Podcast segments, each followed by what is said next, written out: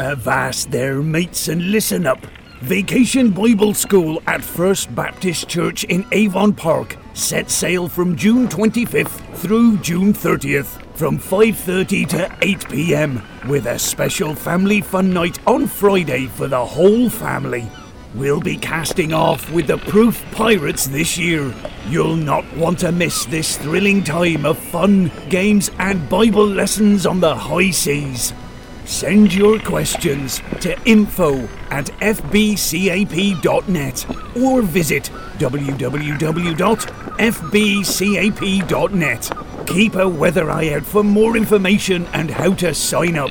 Proof Pirates, finding the treasure of God's amazing grace. You're listening to Living Faith, the podcast of the First Baptist Church of Avon Park, Florida. First Baptist Church is located at 100 North Lake Avenue in Avon Park, Florida. We meet Sunday morning at 9:30 a.m. for Sunday school and 10:45 a.m. for morning worship.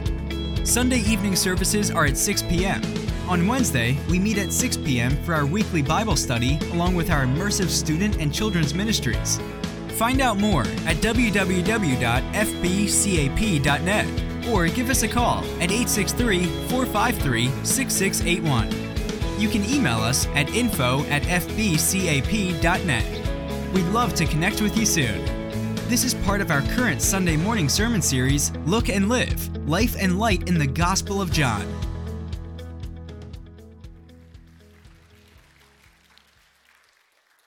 Take your Bible and turn to John 3 16. As you're turning there, I've been meaning to do this for several weeks now. I found a John MacArthur personal size study Bible that has no name in it. So, jokingly, I always say there are two things you do when you first buy a Bible. Are y'all ready for these two things? Write them down, they're very spiritual. If it's leather, you smell it.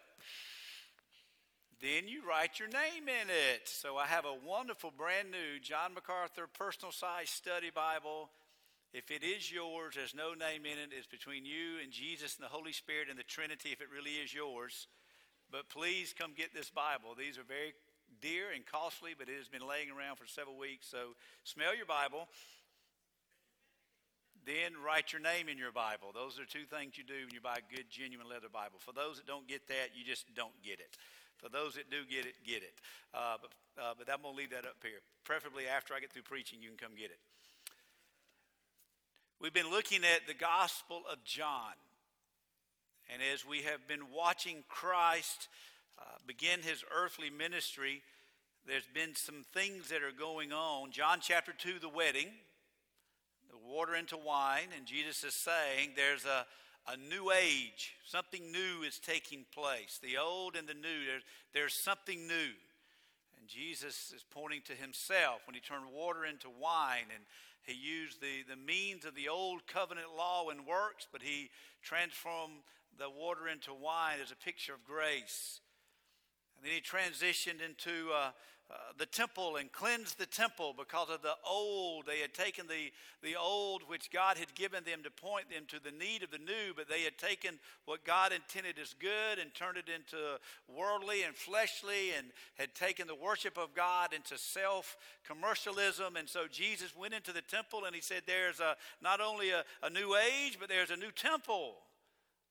And I am that temple. And then, as a result of that, Nicodemus comes to him with questions. A few weeks ago, we looked at Nicodemus, and I want to refresh your memory because we're going to look at John 3 16 through 21 this morning. John 3 3, Jesus said to him, Truly, truly, I say to you, and this would have been just a, a theological, earth shattering comment to a Jew you must be born again. You know what the need for today in any human being is? The same thing. You must be born again. And Jesus is saying, I'm it. I am the key that holds together this new life. He said, You must be born again, and without being born again, you cannot even see the kingdom of God. Nicodemus said to them, How can a man be born again when he is old and when he enter a second time into mother's womb and be born? A typical humanistic response to spiritual things. We try to figure that out.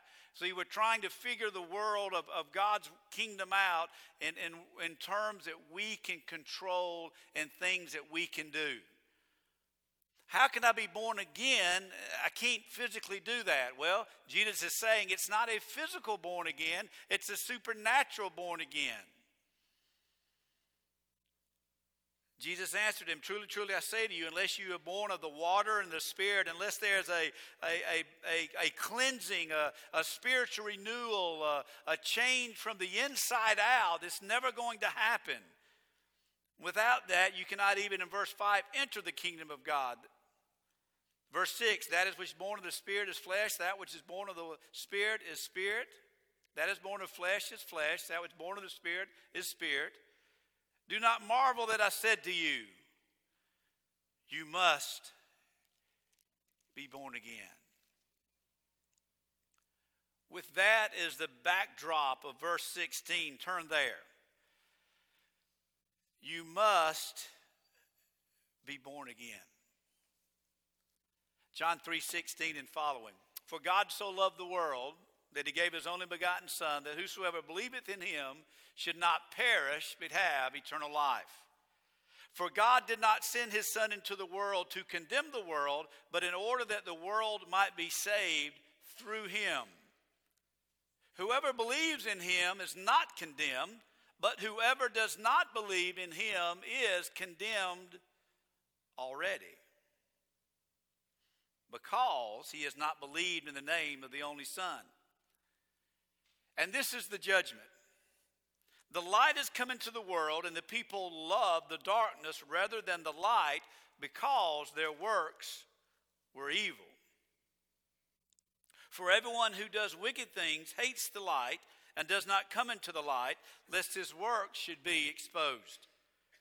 But whoever does what is true comes to the light, so that it may be clearly seen that his works have been carried out in God. I'll submit to you this morning this. I think John 3:16 through 21 shows us exactly what it means and exactly the significance of being born again. I want us to take this text and divide it up into three things, three key figures. One, God. Secondly, the Lord Jesus Christ. And then third, man, us. God in his love. Jesus Christ in his ministry of reconciliation. And then our, so what? Our response. Let's look at God. Last week we looked at the love of God, so we know about the uniqueness of the love of God. If you take this text and you look at in the Greek and just lay the Greek out there, and it does look like Greek, it is Greek to me, but if you lay the Greek out there, it, it it's different than our English in this in this sentence. It starts this way in the Greek: "So loved God." And at the beginning of the sentence, it's not for God so loved. The beginning of the sentence is so. That says a lot. The main verb in this sentence is so loved.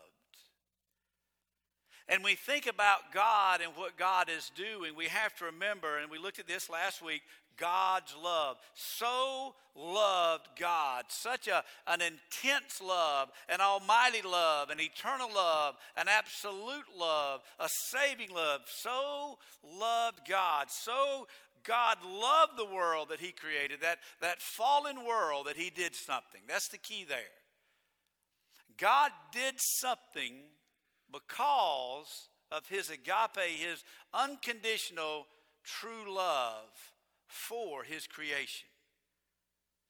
We think of this love, and yet in just a few moments, we're going to look at this idea that the world is condemned already. We can't miss that. So God loved the world and loves his creation, but yet, don't leave me on this, because of the fall of Adam and Eve, the world is condemned already. Have you ever wrestled with things like that? God loves the world, but yet the world is already condemned. A great picture of this balance, very close fitted together, is found in the book of Ezekiel, Ezekiel 18. And Ezekiel is prophesying about the nation of Israel in their exile, and he basically, the entire chapter deals with this.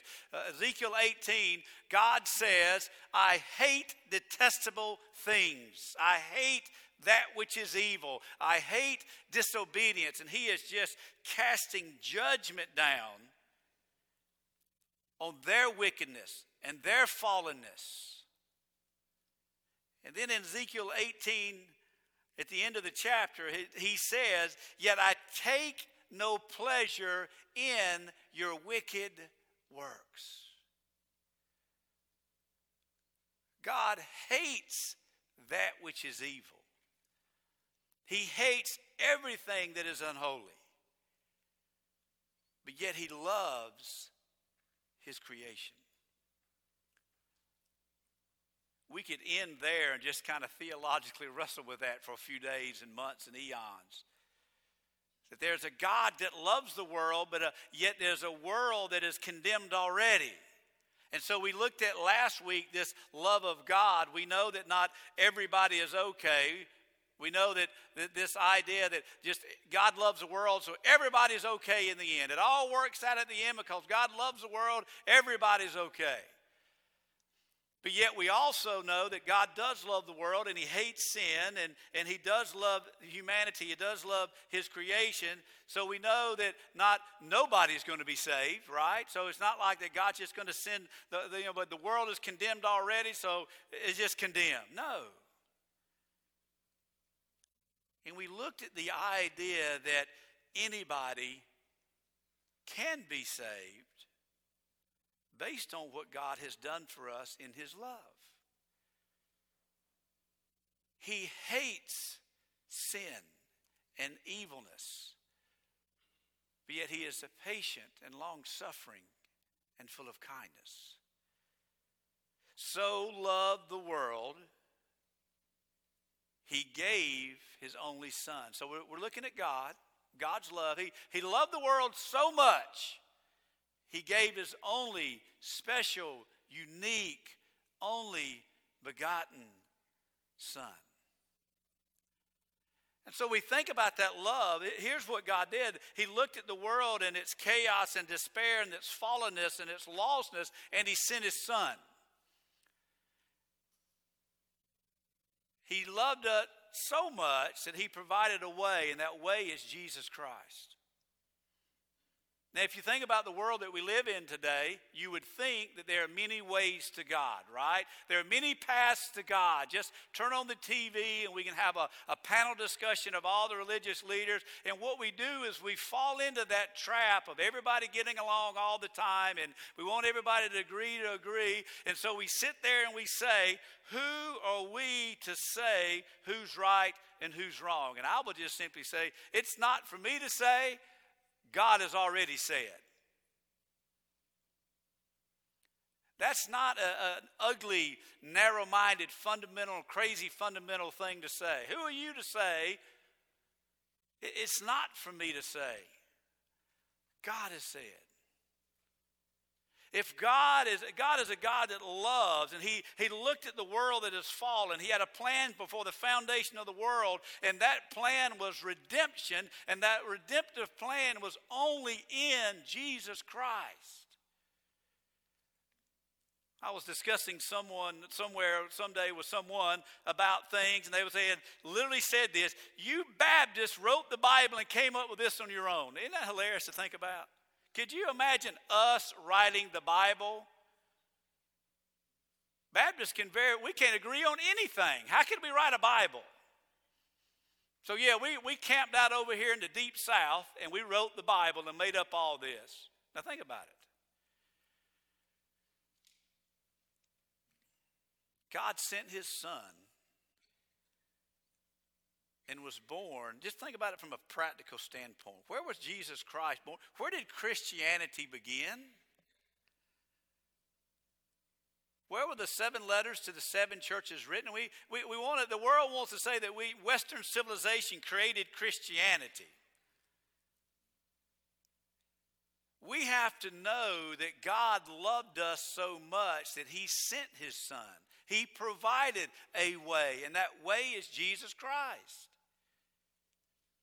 We, see, we hear so many excuses about things. Well, that's just all they know. Well, you can know something and that's all you know and still be very wrong. Well, that's, that's where they were raised. That's where they were brought up. Well, think about that craziness. So, someone's just brought up believing something's wrong, so they're not held accountable for that?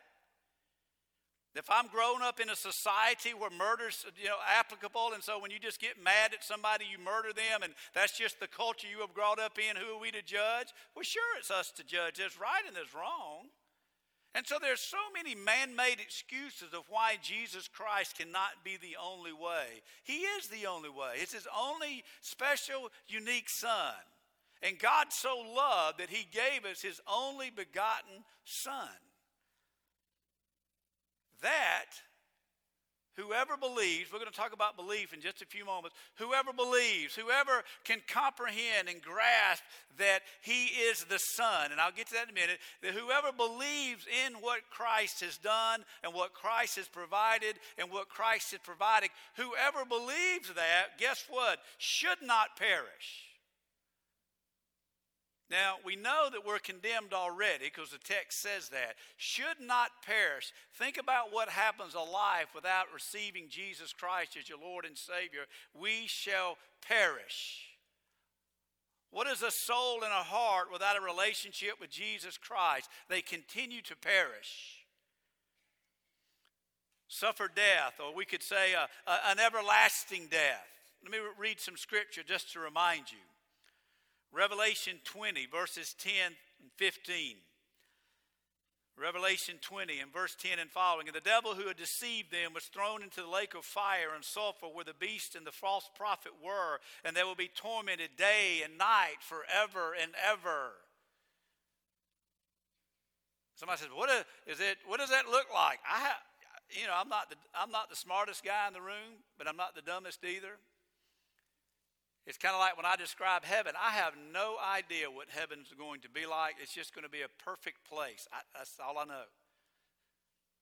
Somebody say, well, what is, what is hell going to be like? Well, I don't know. It's, a, it's considered a lake of fire and sulfur. Is it really a lake of fire and sulfur? I have no idea, but it's like a fire and sulfur.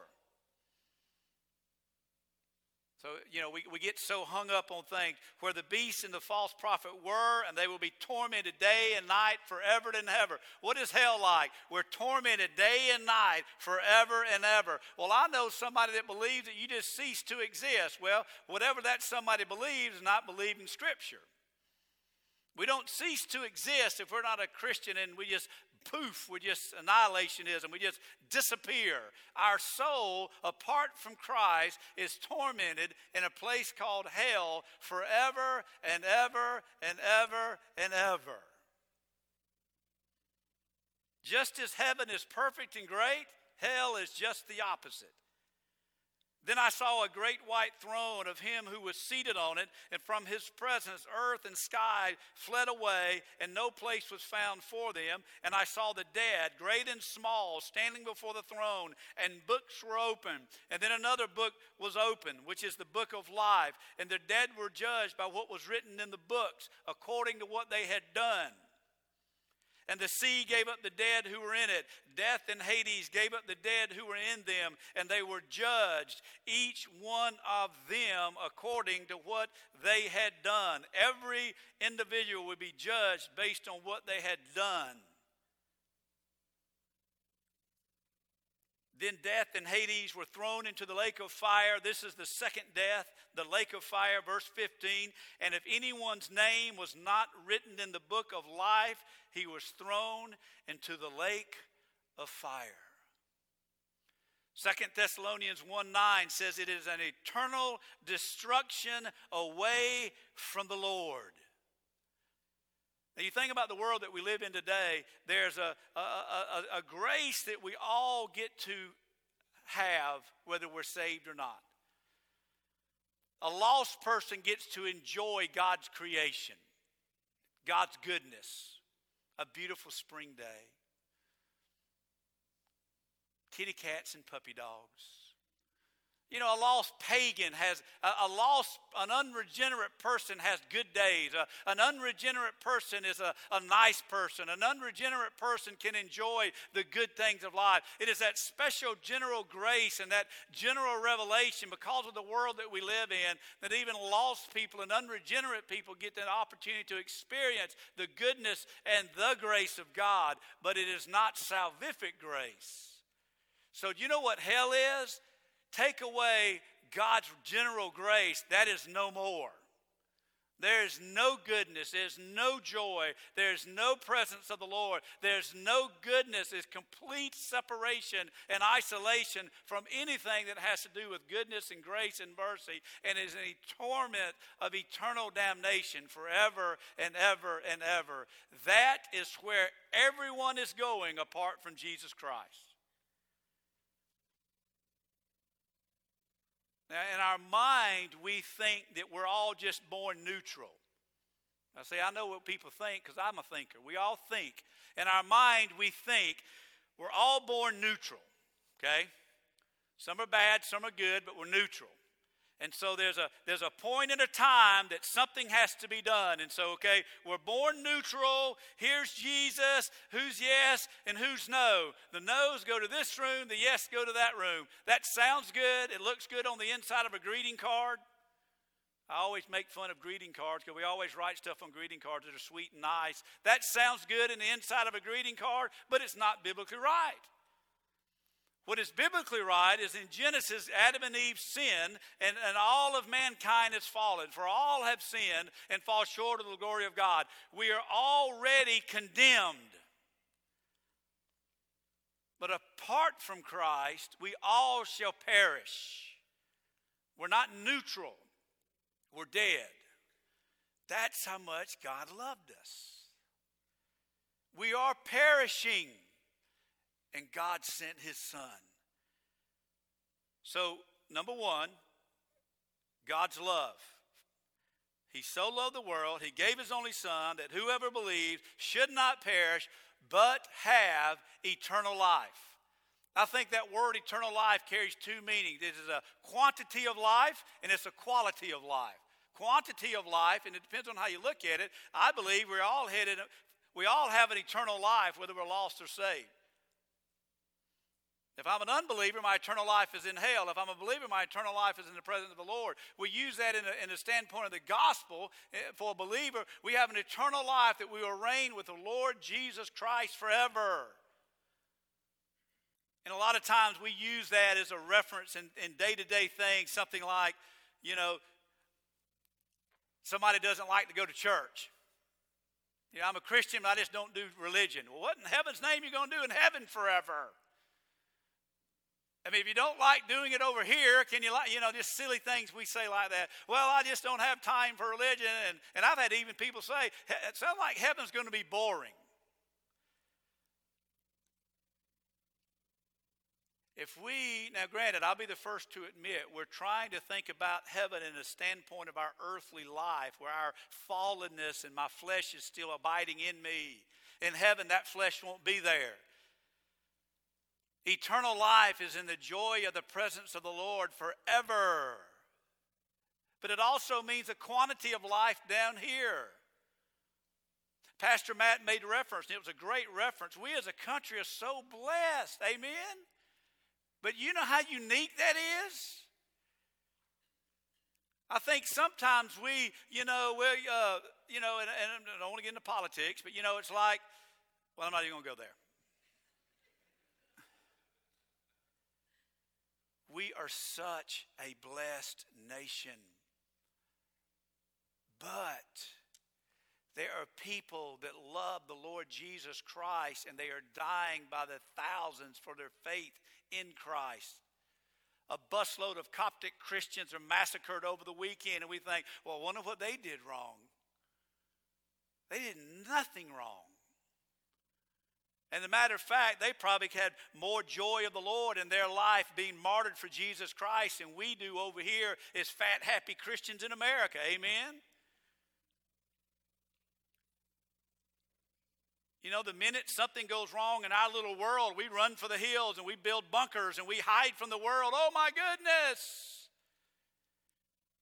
If we are born again and we have a relationship with Christ, we ought to have a quantity of life full of joy and peace. Even in the midst of suffering, we ought to be able to find our joy in the gospel. My brother had a dear friend in Africa when my brother was in Africa, and he and his little girl were walking down through the whatever the trails of Africa, and these these these African folks jump out and beat him near his death. He's laying down, his little daughter's there, and they were like, "Oh my goodness, what happened?" He got well and went right back to Africa. Why? That's just, he's in Africa. That's what he does. He didn't gauge his missionary service on nothing going wrong.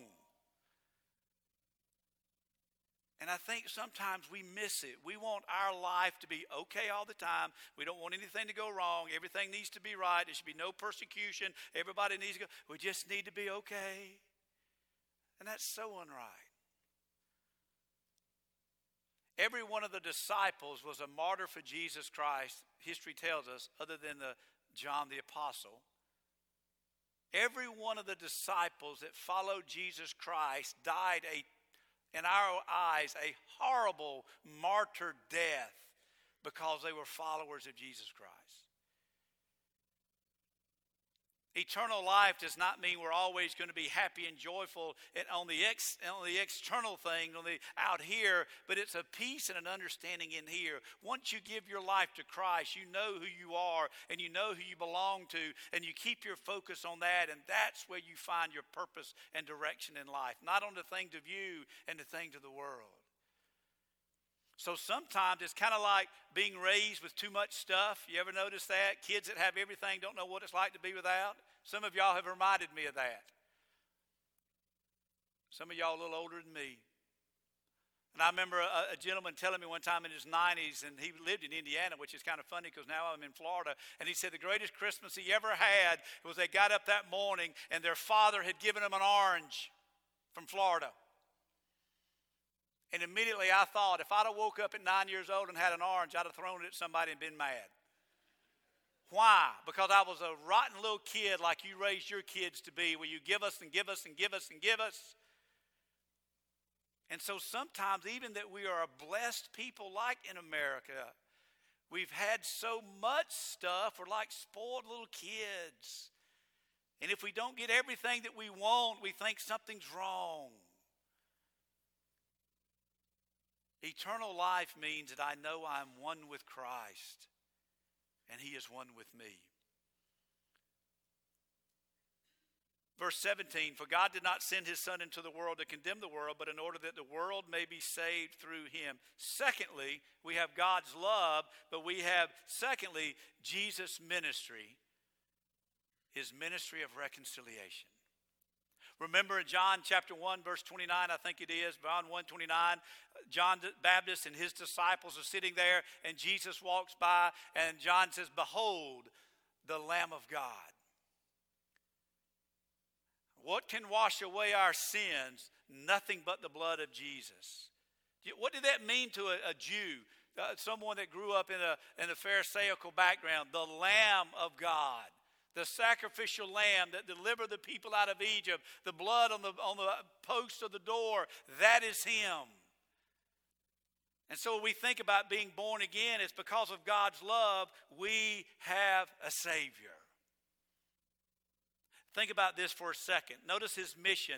There's a need. We are helpless. We are depraved. We are of lostness of mankind. There's literally nothing that we can do on our own. Absolutely nothing we can do on our own without Jesus Christ. And he came so that we may have life.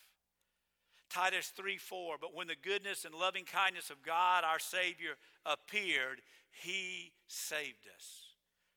when the goodness and loving kindness of God, our Savior, appeared, He saved us, not because of works done by us in righteousness, but according to His own mercy. Did God have mercy on us? Yes. Did God have grace on us? Yes. He sent His only begotten Son because He loved us by the washing of regeneration and renewal of the Holy Spirit. What did Jesus say? You must be born again and washed with the water and washed with the Spirit. When He sent His Son, it gave us the opportunity to be washed and born again and renewal of the Holy Spirit, whom He poured out on us richly through Jesus Christ.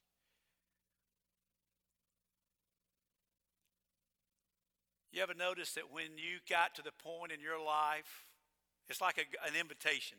I, I learned time of year. I used to be a great invitation giver. You know what that means? I could get people on the altar if I needed to.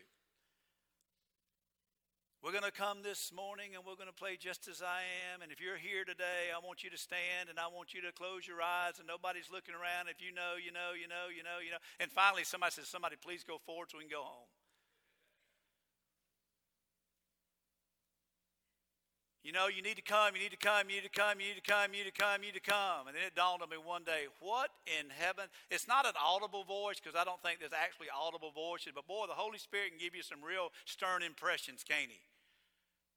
And one, one Sunday, and, and I was pastoring in Indiana, I was standing on an altar, and, and the, the Lord said, What are you doing? Are you peddling something? Are you trying to get an emotional something? Dear Lord Jesus, just preach the gospel of the Lord Jesus Christ and let them come. And I thought, that is so true. Can you imagine sitting there? Think about this. Think about you. You are dead in your trespasses and sin. You are sitting there and you are on the Hell Express and you're sitting at church on a Sunday morning. I mean, you got you're you're humming along with ACDC. If you know in the 80s, you know what that song is. And all of a sudden the Holy Spirit opens up your heart and mind you must be born again. And the preacher's preaching, and you hear the gospel, and you may have heard the gospel a hundred times, but for the first time it's real to you. And you're sitting there, and all of a sudden you realize Jesus Christ died on the cross for John Sin. And I am the problem here. It's nothing else. It is my sin against the holy God. And I realize that Jesus Christ has died on the cross for my sin. And all he asked me to do is respond in faith and come. Now, you think about that for a minute. When you know that you are hell-bound and headed straight to hell near death, and you realize that Jesus Christ can save you, it doesn't matter what's going on in the invitation time. If the preacher says come, you're going to come. Amen? Wouldn't you think? Maybe it's just too simple for me to grasp. That's why we never not talk about hell and death and sin and the holiness of God and the you know redemption and ministry of Jesus Christ because that is the gospel. We want somebody to understand without Christ they're nothing, but we have Christ, so we have everything. Won't you come?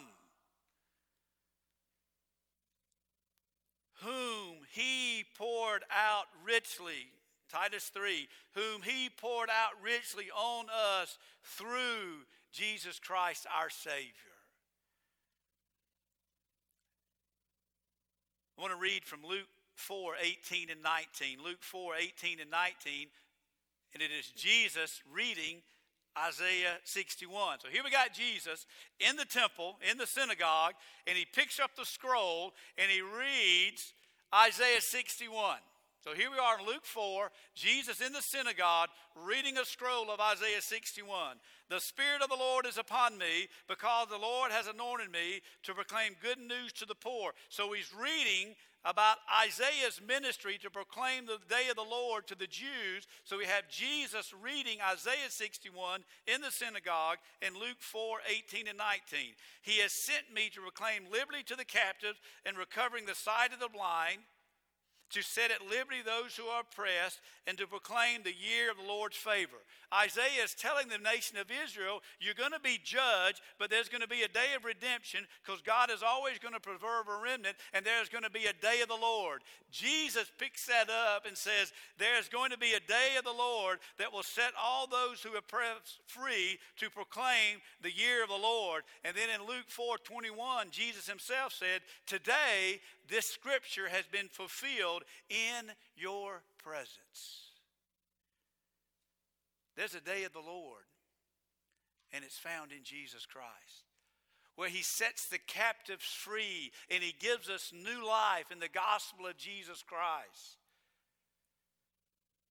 I mean, think about just this week a bombing in England.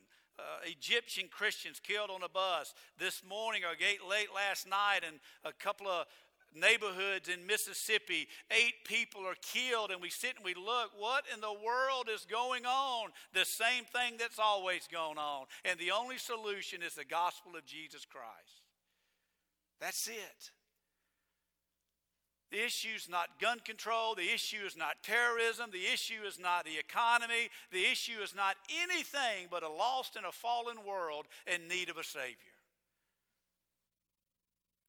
We have to know that we are saved, and we have to know that the gospel is still saving, and we need to believe it, and we need to live it out, and we need to share it. That is the hope of humanity. Jesus is. Not your view of Jesus, not just any Jesus, not what everybody thinks Jesus is, but the Lord Jesus Christ. Behold, the Lamb of God, the Jesus. We have God's love. We have Jesus' ministry. Then we have mankind's response. Whoever believes in him, verse 18, is not condemned. The word is believe. That's the word. Believe. What does that mean? Whoever believes in him is not condemned, but whoever does not believe is condemned already. So they're already condemned by not believing. When they don't believe in Christ, they're already condemned because he has not believed in the name of the only Son of God. And this is the judgment. So there's condemnation, and here's the judgment. So the judgment will be passed one day at the great white throne of judgment the judgment will be based on the Lamb's Book of Life. And so the judgment is passed. If I get a speeding ticket, the judgment is I was speeding, I broke the law. The judgment is do we respond to the light? The judgment is what do we do with Jesus? The light is coming to the world, and the people love darkness rather than the light because it works for evil. For everyone who does wicked things hates the light and does not come into the light, yes, his works would be exposed. But whoever does what is true, verse 21 teaches us, comes into the light so that it may be clearly seen that his works have been carried out by God. Whoever believes, what does it mean to believe? I've heard this many times. I think there's three elements to true belief in something a belief that leads to trust, a true belief that leads to faith. One is facts. There, there's some facts that you must hear. I, I hear what you're saying. I understand that these facts are, are, are tangible facts. I, I believe that there are some facts there. Secondly, we believe that those facts are true. So I hear that there's a, I hear, I believe in Jesus. I believe Jesus was a great prophet. I believe that Jesus was a person, but I don't believe that Jesus was the Son of God. I don't believe that Jesus is the only way. So a lot of you know, religions believe in Jesus, but I believe in the Lord Jesus Christ and who he was. I believe that everything about Scripture teaches about Jesus is absolutely true, and I affirm them to be true. Here's something to think about Satan does one and two very well. James tells us that the demons believe who Jesus Christ is and they shudder. They believe that there's a Jesus Christ. They have great, the Satan has great theology, by the way. Satan believes every bit of this is absolutely true. We got preachers in America that don't believe all this is true.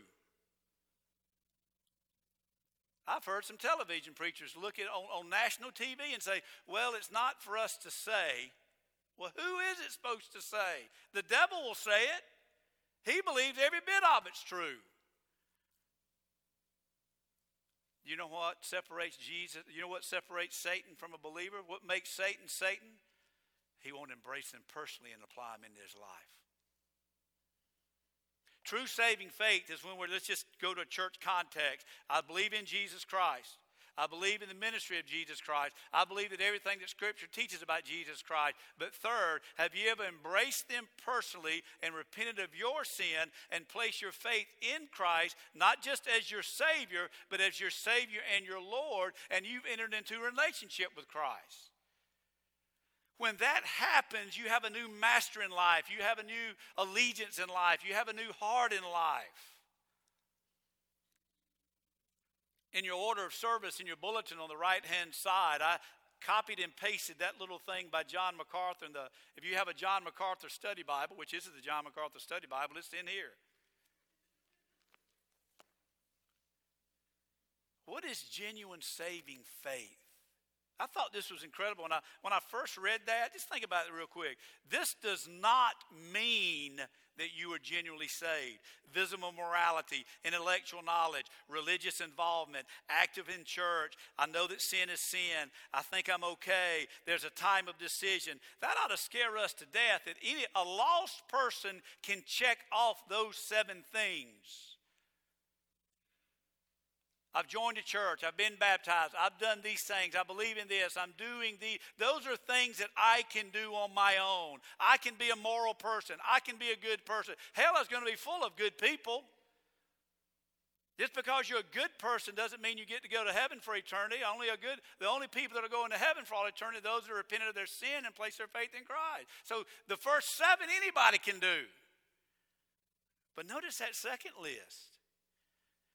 Do I love God? Do I have, has there been a repentance over sin, and genuine humility, devotion to God's glory, continual? These are things that can only come out of a changed heart. This is a manifestation of, you know, so I'm not saying this to be cued and to say, okay, now, I think a lot of you aren't saved. This ought to be something we sit down and ask ourselves Have I ever repented of my sin and placed my faith in Christ? Or have I just always grown up going to church? Or, I mean, what's going on here? How many people do we know in our life? I mean, think about your own family. Don't even look at my family, you focus on your family. Think about all the people in your family that you think have done something, but they're not doing anything. I mean, there's no love of God, there's no Christ likeness, no, their life has never changed. A born again believer should not look just like the world. But it's not difficult. It's not like we want to be saved and we can't. If we know that we need to be saved and we know that our sin is the issue, when we call on the name of the Lord, we are saved. I had a friend one time joking, he used to always say, every time I see Billy Graham, I pray the prayer again just to be sure. I understood what he was saying, but no, if you've repented over your sin and placed your faith in the Lord Jesus Christ, you are saved.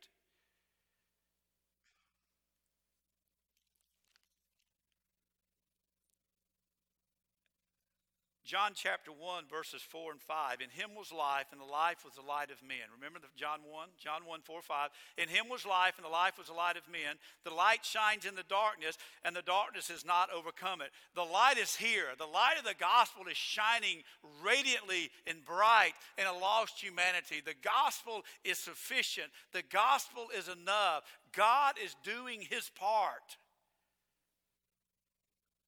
John 8 12. I am the light of the world. Whoever follows me will not walk in darkness, but will have the light of light.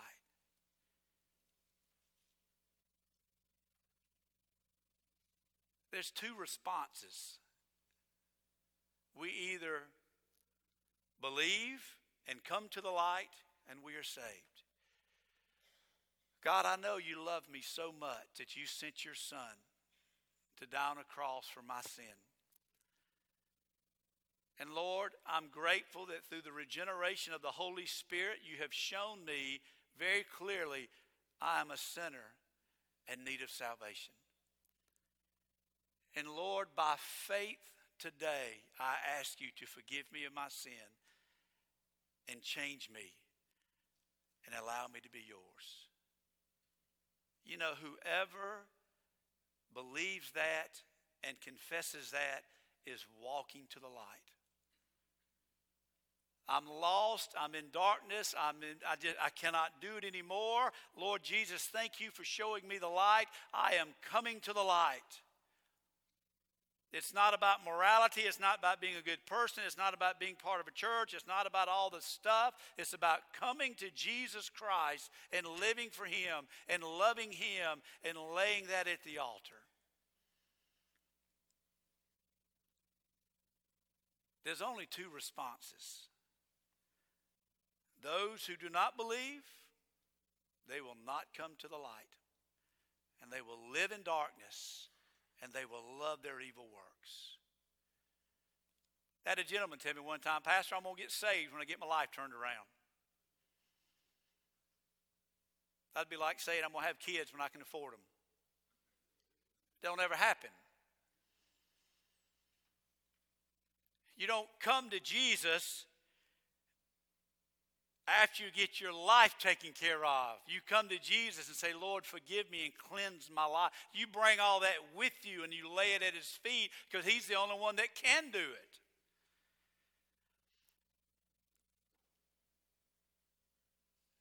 Let's close with this.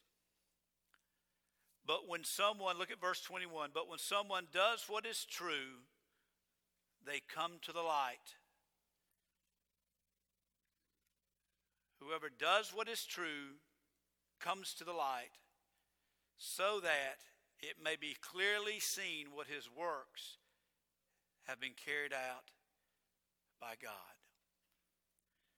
Maybe this morning you need to come to the light, abide in the light, and follow the light, and obey the light, and love the light. Maybe this morning you've never publicly professed Jesus Christ as your Lord and Savior, and you are ready to identify with Christ and follow through with baptism and join the church and be part of something with Jesus Christ. Or maybe you're sitting here this morning as a believer, but you have wandered in your walk with Jesus Christ there's only two lives that we live a life of a believer and a life of an unbeliever. But sometimes, as a life as a believer, we lay down the things that the Lord has given us our prayer, our Bible meditation study, our involvement with the local church, our serving Him throughout the week, and we begin weary and downtrodden, and we get living like the world, and we forget that we belong to the light and that we belong to Jesus Christ. Maybe today you need to change that. I can't do it for you. I've had so many people. I wish I had a. If I had five dollars for everybody that somebody said this that I could give to missions, we'd have a hundred more missionaries out in the international mission field. Lord, what can John, Pastor? What can we do to help them? There's nothing we can do for anybody but point you to the light. There's nothing we can do for anybody but to hold you accountable and to encourage you and to prod you and keep pointing you to the light. You have to come to the light and live in the light and abide in the light and follow in the light. And you know you need to because God is burning your heart right now to do so. Are you walking in the light or are you walking in the dark? Let's stand as we sing. Lord God, we are thankful for the opportunity and privilege that we can say, I am thine, O.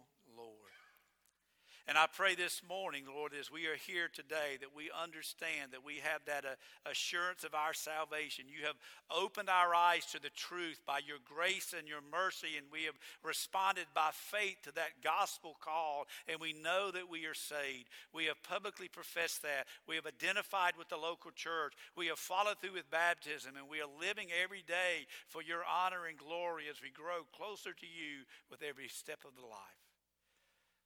Lord, help us to have that assurance this morning that we are yours. And this we pray in Christ's name.